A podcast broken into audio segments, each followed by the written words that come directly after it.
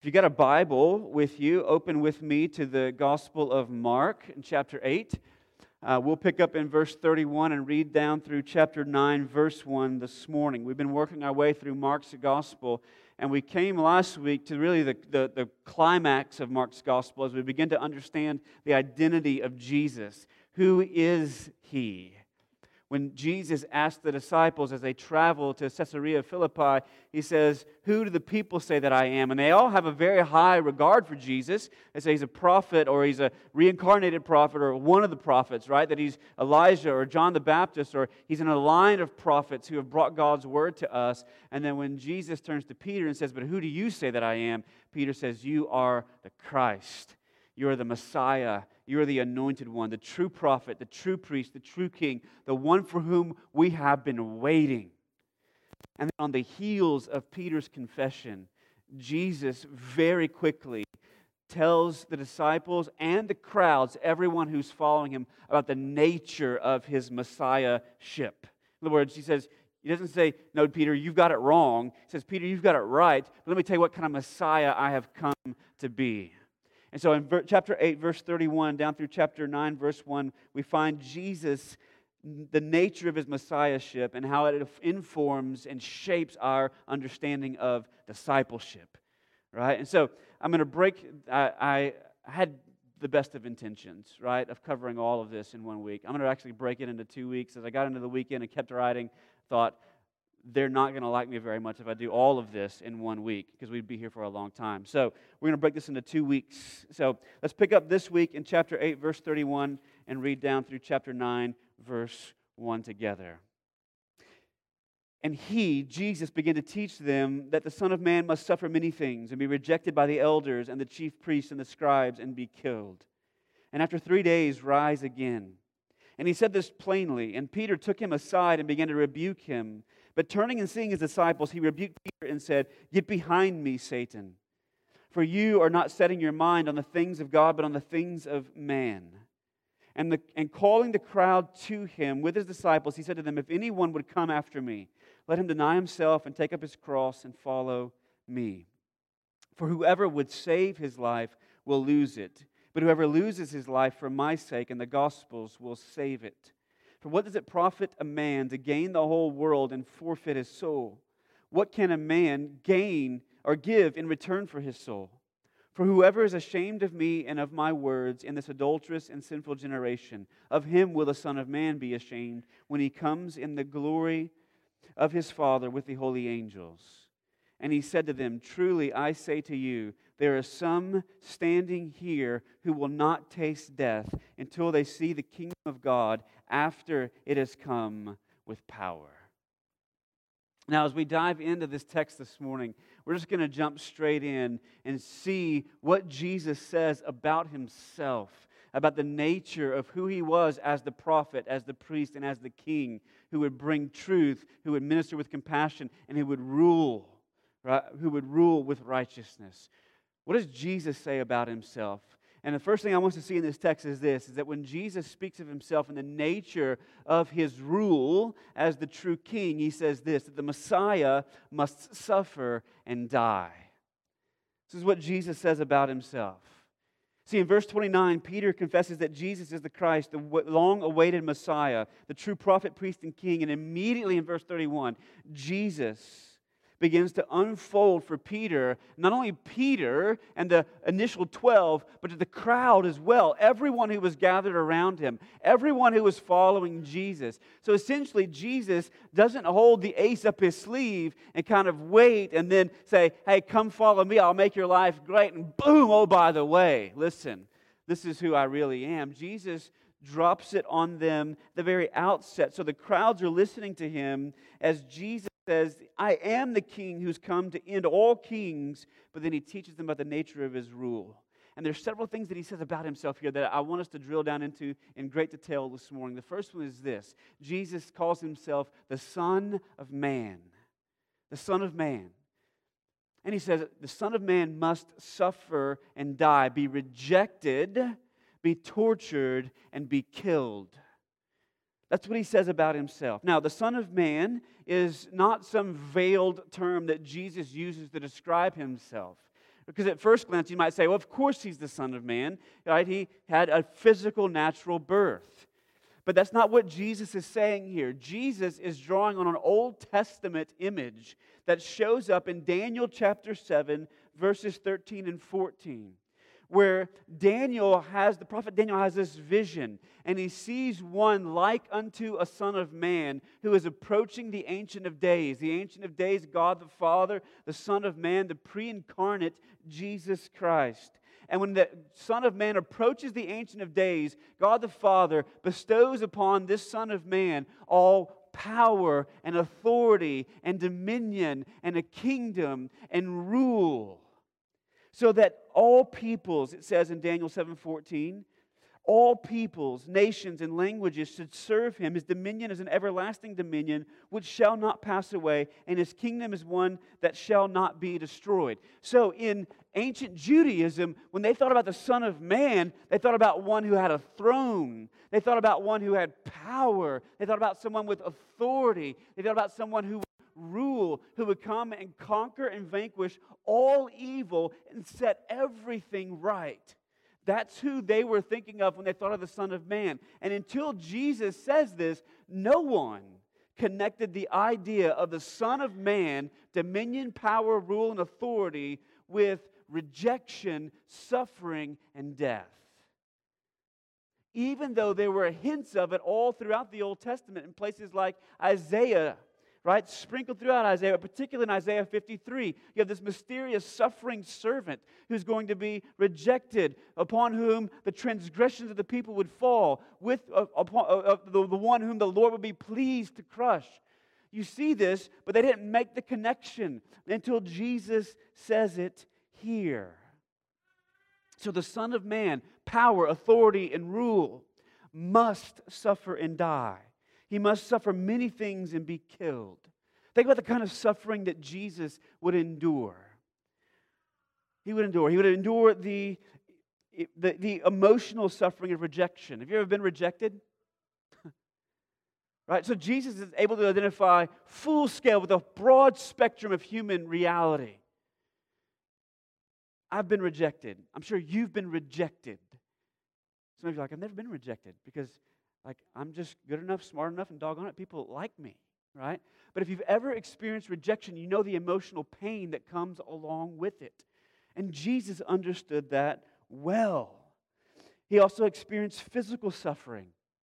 He knew what it was like to bleed as he was whipped and flesh was torn from his back and he was beaten, he was pierced, and ultimately killed. But he also had another layer of suffering that he experienced. It's a spiritual suffering of bearing the eternal and enormous weight of sin at the cross. So Jesus would understand the emotional suffering of rejection, he would understand the physical suffering of pain and he would understand the spiritual suffering of bearing the weight of the sins of humanity as they fell upon him and the Father turned his face away, no longer looking upon his Son. So Jesus understood suffering well. Now, because no one had made this connection between authority, power, and rule and suffering, rejection, and death until Jesus says this words, notice Peter's response. What does Peter do? Uh uh right? He gets in Jesus' face and he rebukes him. Now, that word rebuke is a strong word. Whenever you read in Mark's gospel and you read about Jesus rebuking unclean spirits or Jesus rebuking demons, it's the same word, right? Zoe says, Amen, right? It's the same word, the exact same word. And so Jesus exercising authority and sending out these unclean spirits, binding the authority of these demons, is the same way that Peter approaches Jesus and says, Uh uh Jesus, right? It's not suffering and death. We're going to Jerusalem. We're going to a throne. We're going to rule. We're going to drive out and do away with evil, make everything right. That's Peter's response whenever he make, when Jesus makes this connection. And Jesus says, Listen, I am the Messiah. I am the king to end every king, to rule over all things, to defeat all evil and set everything right. But I'm going to Jerusalem not to take power, but to lose it. Not to sit on a throne, but to be hung on a cross. That's the kind of king I am. That's what Jesus says. Now, notice as well. So, Son of Man, suffer rejection, die. But notice this little four letter word must. Must. See, Jesus doesn't say that he might die. Jesus says, doesn't say, hey, listen, I'm upsetting people in power. So listen, guys, there's a good chance they're going to whack me, right? That's not what he says. Jesus is not speaking about potentiality here. The word must speaks to necessity. There's not a potential that Jesus might die because he upset some very high and high ranking and powerful people. But Jesus says, I must, the Son of Man, the one with authority, rule, and dominion, must experience these things. All right, and so the church throughout centuries has wrestled with that whole idea of why must Jesus die? And there have been all kinds of theories that have been written about this. I want to give you three of them this morning and talk about their effects in our lives. Right? So when we think about why must Jesus die, let me give you three answers to that. First of all, Jesus must die so that you and I could experience true, real love. We could experience real love. Listen, there was an Anglican theologian years ago named William Vanstone, and he wrote a book in which he speaks of love, the nature of love. And in that book, Vanstone says all human beings know the difference. Even those who had a horrible upbringing, may never have experienced much love as a child, every human being understands the difference between false and true love. And there's a difference between those two things. He says in a relationship marked by false love, he says your aim is to the other person to fulfill your happiness. So you want to milk the other person for all they're worth. You want to leverage the other person to bring you joy and fulfillment and happiness. As a result, your affection or your love for them is conditional. So you love the person so long as they are providing you what you want, so long as they're meeting your needs, so long as they're affirming you. And it's non vulnerable, right? So there's always things that you hold back from them so you can cut your losses if necessary, so you don't become too attached. You don't become too tied or bound up with them. That's false love. Using people to pr- fulfill your desires, to find your happiness. But in a relationship marked by true love, your aim is not to use the other person to make yourself happy, but to use yourself to make the other person happy, to bring the other person joy. So you spend yourself for the happiness of the other person because your greatest joy is their joy. To see them fulfilled, to see them flourishing. That's true love. So, as a result, your affection for them is unconditional. So, whether or not they're meeting your needs, whether or not they're affirming you and providing for you, you're still moving towards them with love and affection. And it's also vulnerable, right? You don't hold anything back, you spend everything. You open up every recess and every compartment of your life whether the person is meeting your needs, and you don't hold anything back, you give it all away. Now, Vanstone, listen, he goes on to say that the problem that we have with as humanity, with this idea of true love, of real love, over and against false love, is that no one's fully capable of loving that way. None of us is. None of us can really give all of ourselves away to another person unconditionally to ensure that their happiness right? That we're using ourselves to make them joyful, to make them happy. Right? We desperately want this kind of love, but we can't give it. Right? There might be measures of it in our life, but there's not the fullness of it. Okay, there may be some people who are more healthy on one end of the spectrum and some people who are less healthy, but even the more healthy individuals have some mixture of false or fake love in the way that they engage in relationships around them. Right? We're all looking for it, but we can't give it. We need someone, as a result, who can love us this way radically, unconditionally, and vulnerably, not for their sake, but for ours. And so the question is who can love like that? And the answer is Jesus.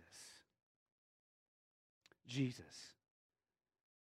In Philippians chapter 2, I want you to read what, hear what the Apostle Paul has to say. In Philippians chapter 2, verse 1, he says, So if there's any encouragement in Christ, any comfort from love, any participation in the Spirit, any affection and sympathy. Complete my joy by being of the same mind, having the same love, being in full accord and of one mind. Do nothing from selfish ambition or conceit, but in humility count others more significant than yourselves.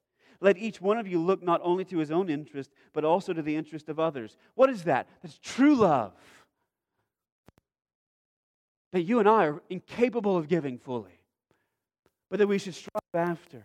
And then he goes on in verse 5 to say, Have this mind among yourselves, which is yours in Christ Jesus, who, though he was in the form of God, did not account equality with God as a thing to be grasped, but emptied himself by taking the form of a servant, being born in the likeness of men, and being found in human form. He humbled himself by becoming obedient to the point of death, even death on a cross. The Son of Man, authority, rule, power, dominion, must suffer and die give himself away, empty himself that's what Paul's talking about here. And he empties himself not for his sake, but for yours. Not for his sake, but for mine. So that you and I could experience true, real, authentic love and not have to settle for false, fake, hypocritical love.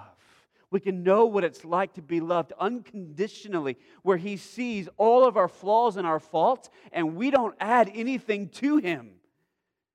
Do you, do you recognize that, church? That you loving God doesn't add any ounce of value to Him. It demonstrates His value, but doesn't add anything to Him. And yet he unconditionally gives himself, empties himself for us and gives it all away, doesn't hold anything back, even to the point of death, so that we can know Him intimately and experience real, true love. And listen, the more that you taste of that kind of love, the more you move toward the spectrum of being a healthy individual who is imperfectly, yes, but to some degree able to move towards others in that way as well. So we could experience real love. Second of all, so we could experience real forgiveness. Real forgiveness. Now, think for a moment about how forgiveness works on a human level. Okay? Think about it economically and think about it emotionally. Economically, okay? If somebody if, if you hurt someone, if you make someone mad, okay, you go out there, you write some kind of Facebook post, and some unhealthy individual shows up at your house with a baseball bat smash in your windshield. Okay? So they show up, your, your windshield is busted, it's cratered, it's got to be replaced. Okay? So your auto insurance and your deductible, or if you just have liability, right, you're out of pocket for that whole thing. Right? And so you have two choices. One, you can either go to the individual and say, I have a debt now that you created, and so you must pay in order to relieve the debt. You've got to pay for the debt. Here's, I need $400 to replace my windshield. Or you can choose to absorb the debt yourself and forgive the person, but there's still a cost because that windshield still has to be replaced. Now, only now you've got to pay the cost as opposed to forcing the other person to pay the cost. Right? So, on an economic level, it works that way, but also on an emotional level. Because if somebody really hurts you, if they really ruin your reputation, if they really rob you of an opportunity, somebody really wounds you, you have two choices. Either you can go to them and say, You must pay for the pain that you've caused. And oftentimes we do that by calculating within our hearts and our minds opportunities to take vengeance for ourselves. So you cause me pain, I will cause you pain, and as I cause you pain, then you will work off and pay off the debt of my pain that you created in my life. But what we don't recognize is that in that process, what you're doing is only becoming more and more like the person who hurt you. So that's one option. The second option is this is to absorb the debt, is to absorb the pain. Here's what I mean. So that every time you have a vengeful thought, every time you think about exercising revenge, causing pain to the people who caused you pain, and you repent from it, there's a cost to that. There's an emotional cost to that. It takes an emotional toll in your life. It hurts because you want to see justice. So there's still a cost. But you're, if you're going to forgive them, you're choosing to pay it rather than forcing them to pay it. That's how human forgiveness works at both an economic and an emotional level. So listen, if human forgiveness works this way, right, it always involves suffering for the forgiver. And the only hope, right, for being reconciled to someone, listen, this is true. The only hope for being reconciled to someone, right, is not to go to them and say, you hurt me. I am going to, to demand payment from you. So you cause me pain. I'm going to create pain for you. Right? As I challenge you and want you to fess up to what you did, right? That's, that's not going to happen. What that's going to do is set that person on the defensive. And so, what you must do if you really want to reconcile the relationship is you've got to go to the person and say, I'm going to choose to absorb and forgive. And yet, what you did was still evil. What you did was still wrong but I'm going to extend forgiveness. That's the only hope you have of reconciling that relationship. The only hope. Now, listen, if that's the way that human forgiveness works, right? Either I have to pay the debt or someone else has to pay the debt, then listen, this is, it, it, there, there's within the context of human relationships, there is a webbing that reflects the relationship between God and us as well. And the same is true for God. If there's going to be real forgiveness that we experience, not where we're working it off to pay him back, but whether it's whether it's free for us, then the debt had to be absorbed by him. And where does that debt get absorbed other than the cross? Listen to what Paul says again in Colossians chapter 2, verses 13 and 14. He says, In you who were dead in your trespasses and the uncircumcision of your flesh, God made alive together with him, having forgiven us all our trespasses by canceling the record of debt that stood against us with its legal demands. This he set aside, nailing it to the cross, Paul says. Paul says, so that I could experience real forgiveness, so that you could experience real forgiveness. What God has done for us in the Son of Man, power, authority, and dominion, must suffer and die, be rejected, abused, and killed. What God has done is He's taken your sin, the debt that you owed, and He's nailed it to the cross, absorbing it in His Son so that you could have pardon, so that you could experience forgiveness and not constantly be wondering when He's going to come collect. So, real love, real forgiveness, but third, so that we could experience real freedom. Real freedom. See, I want you to notice that not only was Jesus' death necessary, but the manner of death was necessary. Jesus I must die, but he also must die at the hands of the chief priests, the scribes, and the elders in conjunction with the Roman authorities who had the right then to crucify him and hang him on the cross. But consider what led to Jesus' crucifixion. Jesus was strung up on the cross by rightful and religious authorities, chief priests, elders, and scribes. And these are individuals who should have been standing up for justice, who carried out an act of injustice. See, Jesus knew what it was like to be whipped. He knew what it was like to stand up to power and to be struck down. He was a victim of corrupt and unjust power structures in his arrest, his trial, and execution. And yet, through all of that, through all of that, Paul goes on in Colossians 2:15 to say not only did he cancel our legal debt but also he disarmed the rulers and authorities and put them to open shame by triumphing over them in him. You're like, so what does that have to do with this? Listen, when Peter comes to Jesus and he says, uh-uh, this isn't to happen, Jesus. You're going to a throne, not to a cross, Jesus. You're going to right? Everything's moving up and to the right, not down and to the left, Jesus. That's not how this thing works. And Jesus rebukes him and says, What does he say? Get behind me, or the old King James, get thee, right? Behind me, Satan. Now, is what Jesus is saying there that what Peter has done is in that moment, he's kind of grew, grew, grew a couple of horns, right? He's got a forked tongue, a tail coming out, and a pitchfork now, and that Peter's just like this gross distortion of what he looked like. He just transformed into this Halloween costume. That's not what Jesus is saying. I believe what Jesus is saying is that under every attitude, under all opposition to Jesus' mission of being the one with power, authority, and dominion who would be rejected, suffer, and die. Any opposition to that at a human level ultimately is rooted from and is stemmed in opposition at a spiritual level. That there are rulers and powers and authorities underneath all opposition to God, spiritual power, spiritual rulers. And what and so when Peter's saying, Jesus, uh uh, and Jesus says, Get behind me, Satan, he's saying, You've adopted the same mindset as the chief of the fallen angels who fell from heaven because he wanted to assert himself into the place of God or over God, which is the same attitude that the religious leaders in Jesus' day shared.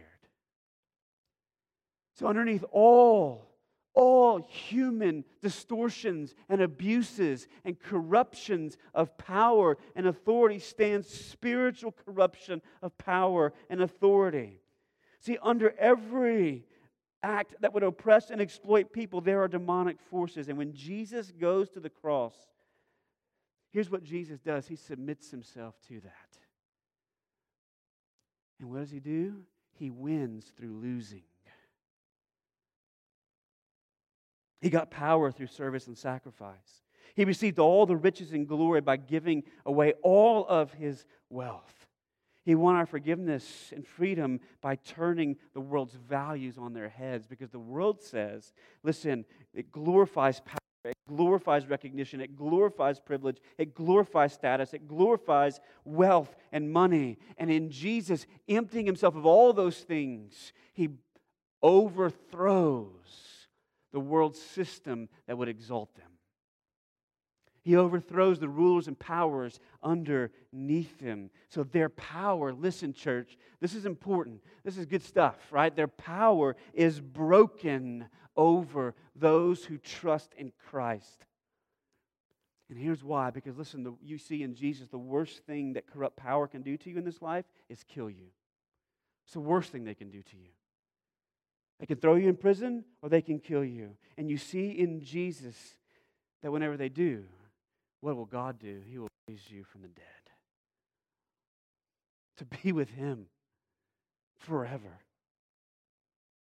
See, nothing, if, if, if the fear of death is broken in your life, then there is nothing that has power over you when you think about the implications of Jesus' death and his resurrection.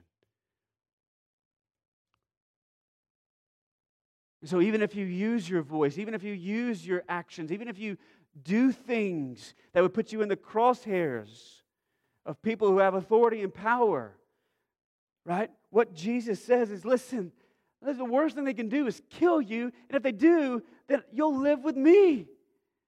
We'll raise you from the dead. That's glorious. And it's freeing, church. It's freeing. And apart from seeing Jesus disarming those spiritual powers and authorities, you will always be bound by fear. And never be able to do what we'll talk about next week is taking up your cross, denying yourself, and following Him. Because you'll always be bound by the fear of man. Which ultimately, underneath that, is a spiritual reality. I love it. So, real, real love, real forgiveness, real freedom. Now, if you understand those things, that this is who Jesus says he is, the one with all dominion, authority, and power, who would give it all away and be stripped and rejected and suffer and die, then listen, the one This is who Jesus says he is. So, how does it under, affect the way that, that we follow him, what it means to be his disciple? We're going to look at more next week, but I'll show you one thing this week. Okay? This is where I ran, I just ran out of paper and time for you this morning. But I'll show you one thing this week, and it's this. Listen, church, what this leads us to do is to build our identity on the gospel. To build our identity on the gospel. Let me show you what I mean by that. In verse 35, Jesus, listen to what he says. He says, Whoever would save his life will lose it. Whatever loses his life for my sake and the gospel's will save it. For what does it profit a man to gain the whole world and forfeit his soul? Now, the word for life there in the text is the Greek word psyche right, from which we get our word psychology, right? Psychology. Okay, so the Greek word psyche, and that Greek word literally meant your personhood, your selfhood, your personality, or your identity, who you saw yourself to be whenever you looked in the mirror. And so when Jesus says, whoever would save his psyche, will lose it, but whoever loses his psyche for my sake in the Gospels will save it. What he's not saying is this, right? He's not saying you must lose your individual identity, your sense of personhood, your sense of selfhood, but that you can no longer build your sense of identity, personhood, or selfhood on gaining things in this world. That's why he goes on in verse 6 to say, right? What does he say? For what does it profit a man to gain the whole world and forfeit his, same word there, psyche, forfeit his soul? His life, his personhood. Jesus says, Don't build your life on gaining things in this world. And listen, every culture that Christianity has found itself planted in from its inception to today tells those individuals a story about where they can find their identity, where they can find their truest selves. Listen, in traditional cultures, traditional culture said you are nobody. You have no personhood, selfhood, or identity unless you gain a family and children. That's what traditional culture said. Okay? So you're measured by the size of your family, not necessarily the size of your home, but the size of your family. Okay? It measured both men and women that way. Women more so, but men also. Do you have sons who can carry on the family name? Right? So you're measured by your family and your children. But modern culture says, no, no, no, no. You're not measured by your family and your kids, but you're measured by a fulfilling and satisfying career, a vocation. That's where you find your real security and significance. That's where you find your true identity. And in our culture, right, you're, you're taught that this is the just pervasive winds that swirl in our world. You're taught that your truest identity, your truest self, is not found from looking at anything outside of you, but it's found from looking within you and finding your deepest desires and then living those things out. See, every culture has a story that it tells you about where you will find meaning, purpose, and identity in life. But Jesus says if you build your identity on something that you can gain, then when that thing that you've gained is threatened, you will fall apart. You will come unraveled. In so much so as to even say this that what Jesus is saying is not this like, okay, you, so you've built your life on family and children, or you've built your life on career and possessions and property, right? Advancements and achievements and promotions, or you've built your life on living out your deepest desires right? So you can gain your autonomy and independence. You've built your life on all those things. Jesus is not saying you need to trade all that in and build your life on going to church and build your life on reading your Bible and build your life on living a good, upstanding, and moral life. That's not what he's saying. Let me be real clear. We live in a culture full of elder brothers. You know what I mean by that? The story of the prodigal son. The elder brother sits back with his arms crossed, saying, Listen, I have slaved away all of my life, honoring you with every choice and decision I made. You owe me, Dad. So it's not what Jesus is saying. He doesn't say become an elder brother. He's also saying not become a younger brother. Right? So what is he saying then here? What Jesus means is this. Listen, he says, look at the order of the text.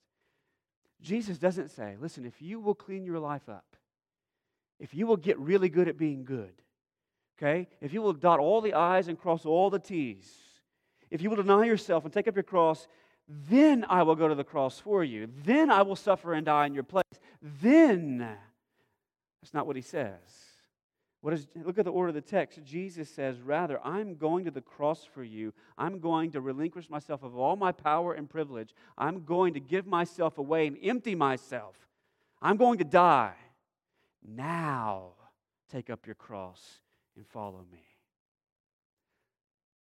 See, those in traditional religious cultures and the buckle of the Bible belt, they tend to get that flipped around oftentimes and to say, if you will take up your cross and follow Jesus, then he will forgive you. You'll experience his love and you'll find freedom. But Jesus says, no, no, no, no, no, no. Don't get those things backwards.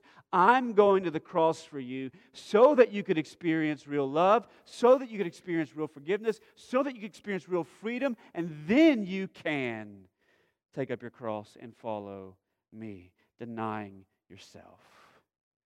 So, what this means is this, church your identity, my identity as a follower of Jesus, is not rooted in what, what you do for God, but what He has done for you. What He has done for you. And it's only out of this new identity that you receive standing with God, right? Rather than trying to achieve standing with God, that you can then deny yourself, take up your cross, and follow Him. So, out of that identity comes this activity. And we'll look at that more next week. But I want to press a little further into the identity piece with the time we have remaining. Okay? Jesus says that following him is about exchanging false identities. We build for ourselves by in receiving a true identity built on Jesus, who he is, and what he's come to do for us in the gospel. I love the fact that he says the gospel there, right? Because the gospel is good news, not good advice. I've said it before, right? So the gospel spells, right, uh, spells religion with two little word, two little letters.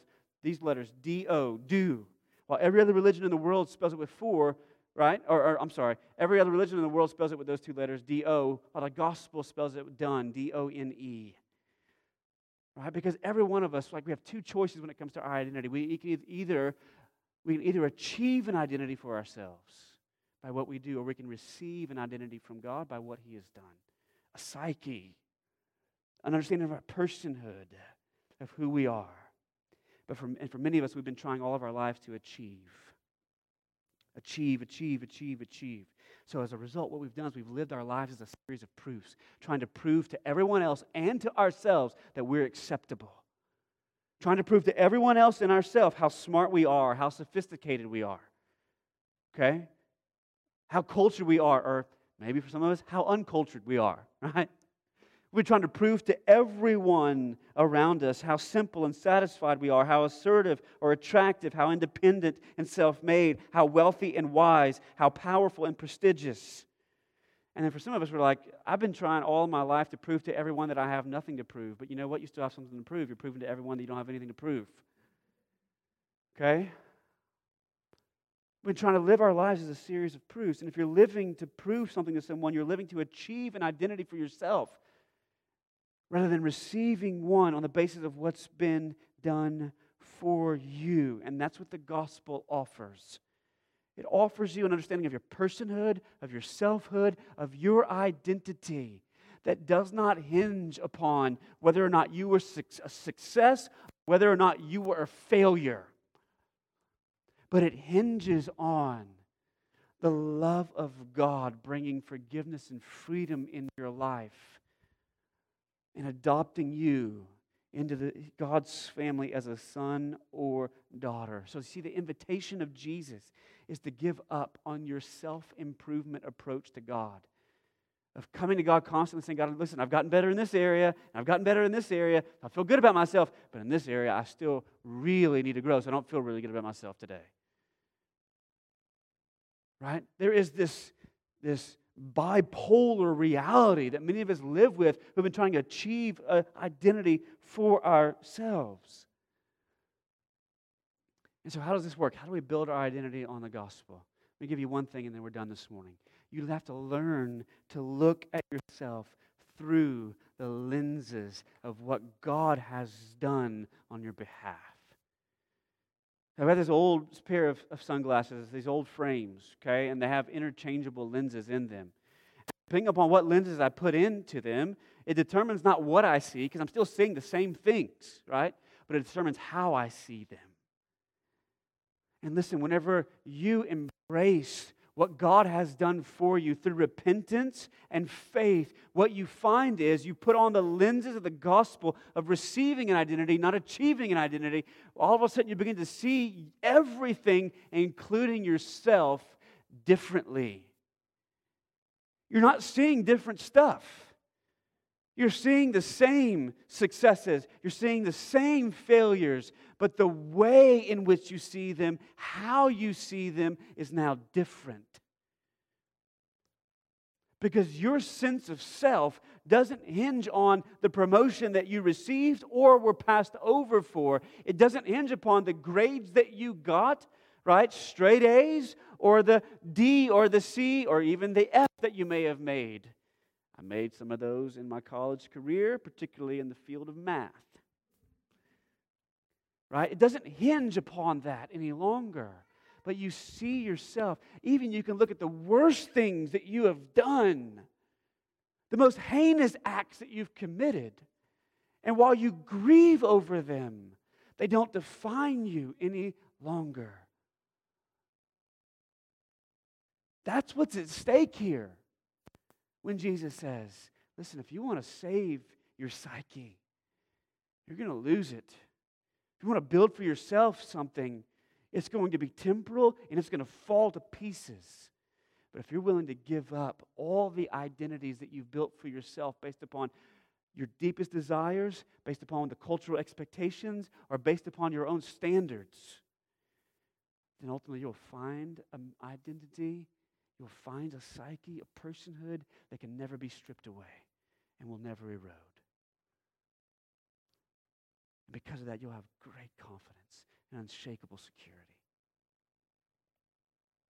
I'm going to close with this story. There's a guy by the name of Trevor Noah. Uh, he hosts The Daily Show um, here on American television. He's a native South African.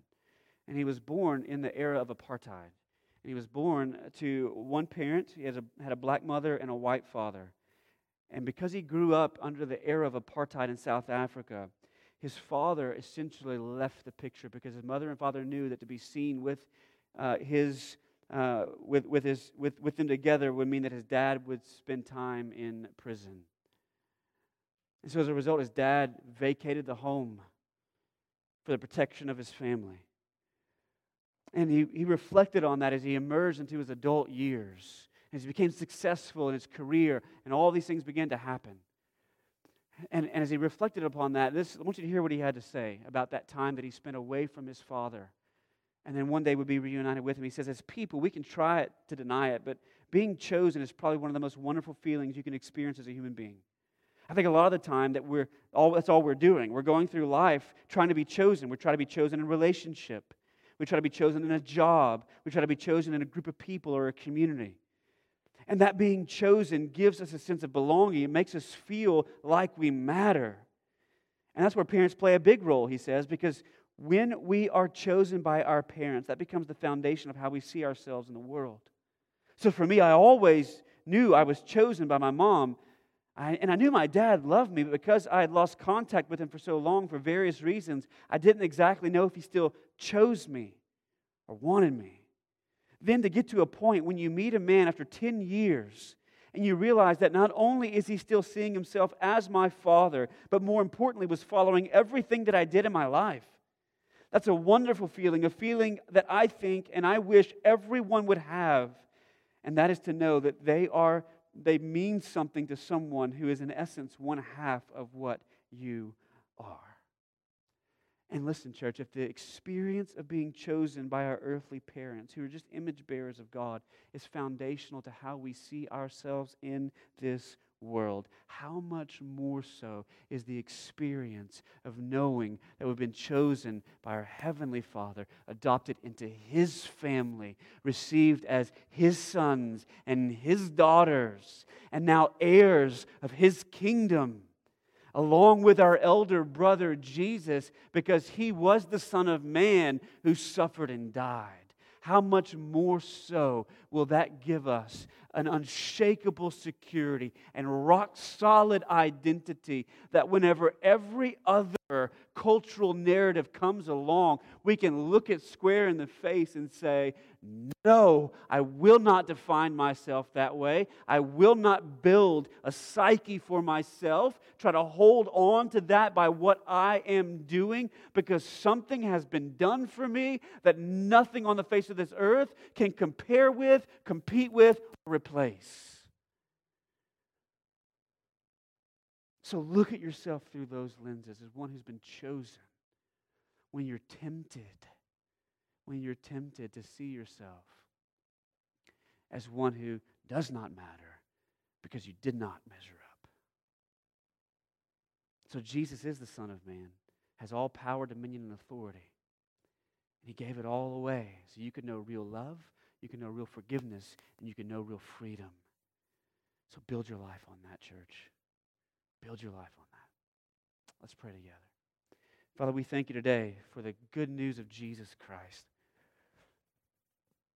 That he did not come and say, if we would get really good at being good, then he would give his life for us. But he came and gave his life for us and says, now I invite you to come build your life on what's been done on your behalf. Father, we want to celebrate that this morning through the Lord's table and receiving communion. And as we do, may our heart continue to reflect upon maybe false sources of identity that we have chosen for ourselves, places that we have tried to construct a personhood apart from you. And that, Father, as we come to the table this morning, that we would repent of all those false identities and that we'd embrace the one true one that can give us security and everything that our heart longs for. May we know real freedom freedom from sin. May we know real forgiveness, that our pardon has been proclaimed and our debt has been erased. May we know real love, one who has given himself for us. Needing nothing from us in return. As we take of the bread and the cup this morning, Father, may you remind us that it was your Son's blood that was shed, it was your Son's body that was broken. That we may enjoy all of these things. We pray in Christ's name. Amen.